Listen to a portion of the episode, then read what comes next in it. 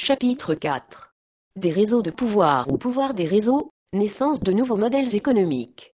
Agoravox.fr, une des premières expériences européennes de journalisme participatif. Dans la même logique, le credo du site Agoravox est Nous sommes tous des capteurs d'informations. En d'autres termes, chacun de nous est susceptible de constituer une source d'information, les blogueurs, les utilisateurs d'Internet, les simples citoyens, les associations, les journalistes. Tout citoyen est un reporter en puissance, un capteur en temps réel. Aucune agence de presse ne peut poster un journaliste à chaque coin de rue. L'émergence des citoyens reporters est inéluctable, et les tragédies du tsunami, des attentats de Londres ou des cyclones aux États-Unis ont démontré la portée réelle du phénomène.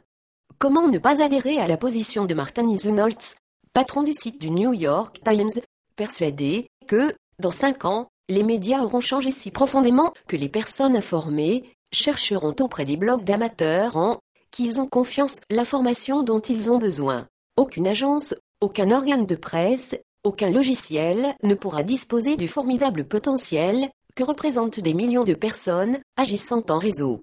Le projet Agoravox, en France, se situe dans la perspective du journalisme citoyen tel que le pratique Ominev. Il ne revendique aucune appartenance politique, sociale, économique, culturelle ni religieuse, mais constitue l'une des premières initiatives européennes de journalisme citoyen à grande échelle et complètement gratuit. Le journaliste citoyen joue le rôle d'un veilleur, qui, en raison de son environnement professionnel ou social, décide de remonter une information originale. Avec Agoravox, le problème de la légitimité se pose moins, car la pertinence et le caractère inédit de l'information président à la publication 1. Ce média peut ainsi devenir une véritable caisse de résonance. Il semblerait en effet qu'Internet contribue à développer une attitude de veilleur individuel. Le tri, dans une société où l'information est omniprésente et surabondante, devient crucial. Dans un contexte de saturation de l'information, la ressource rare n'est plus la connaissance spécifique, mais elle, attention, c'est-à-dire la capacité à traiter l'information. Le véritable pouvoir réside dans la faculté de rechercher, localiser, trier, filtrer, recomposer, analyser, communiquer ou diffuser l'information utile et pertinente. Ominev, comme Agoravox, s'appuie ainsi sur l'interactivité entre les individus et essaie de promouvoir une démocratie informationnelle reposant davantage sur le citoyen. 1.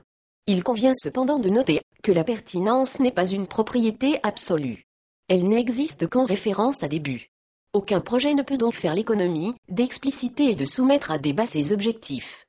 Que recouvre exactement le terme citoyen? Le journalisme citoyen, associé à Agoravox, ne se définit pas par une logique éditoriale dédiée à un thème, une éthique, une vision politique, un engagement militant, comme dit Media. Au contraire, il se caractérise par la notion de responsabilité et d'inscription dans la vie de la cité, sans orientation politique prédéfinie ou imposée. Il est important de différencier le journal alternatif, qui véhicule une ligne éditoriale précise, animée par une idéologie, et orientée par un groupe partisan et militant, du média qui fait uniquement appel aux individus, à leur sens civique, à leur attachement aux valeurs de solidarité et de liberté d'information, à leur capacité à capter, à sélectionner et à diffuser des informations intéressantes dans le but de les partager. Dans ce contexte, Agoravox souhaite contribuer à la construction d'une presse interactive, ouverte à toute personne souhaitant participer, collaborer, écrire dans une optique collective et autonome de l'information. En d'autres termes, cette nouvelle forme de journalisme, collectif et indépendant, doit se fonder sur le principe de transparence de l'information, tout en permettant une certaine réappropriation de celle-ci, après avoir soulevé de nombreuses questions, objectives ou subjectives, sur l'actualité.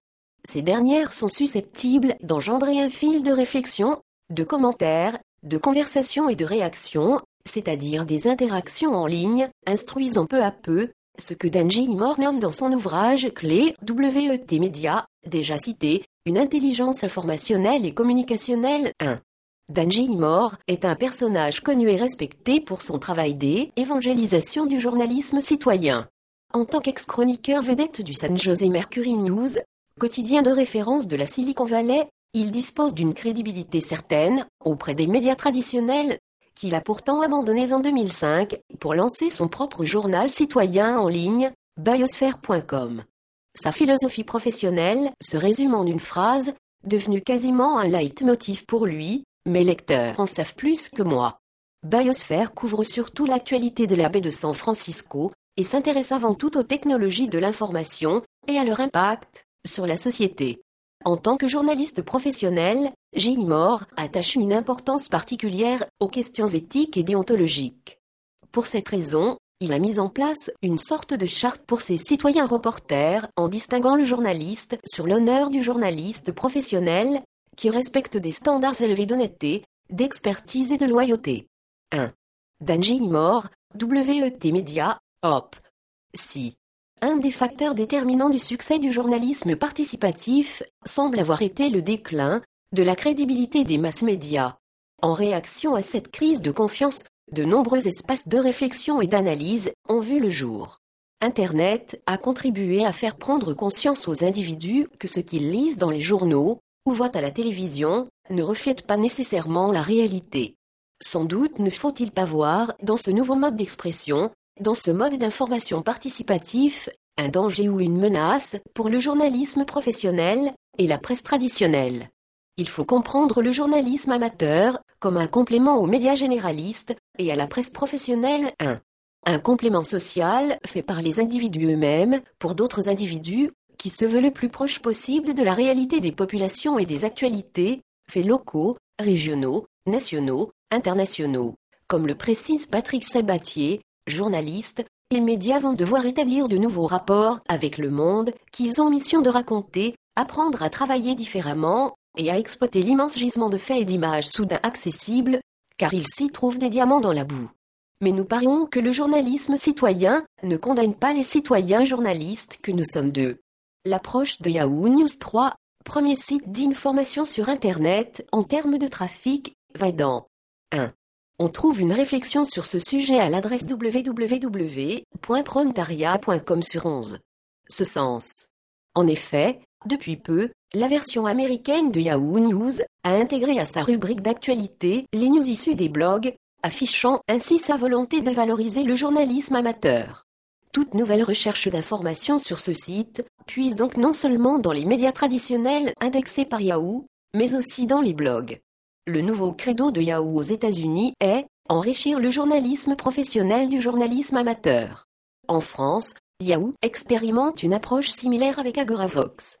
Danji martèle d'ailleurs, depuis des années que le journalisme citoyen n'est absolument pas une remise en cause des grands médias et que de nouvelles synergies vont voir le jour, le journalisme citoyen n'est pas un projet de critique des médias, mais d'expansion des médias sans aller jusqu'à affirmer que tout le monde est en mesure de se livrer au journalisme d'investigation, chaque personne témoin d'un événement ou placé, dans des circonstances particulières, peut les présenter de manière spontanée et les publier sous la forme d'un article, mais aussi de format audio ou vidéo l'image, pouvant être exploitée de plus en plus facilement grâce aux nouvelles technologies, téléphonie mobile, PDA, ordinateur portable. Chaque individu devient alors un relais d'information, comme cela se produit avec les blogs et les wikis, nouveaux espaces de publication et de communication pronétaires.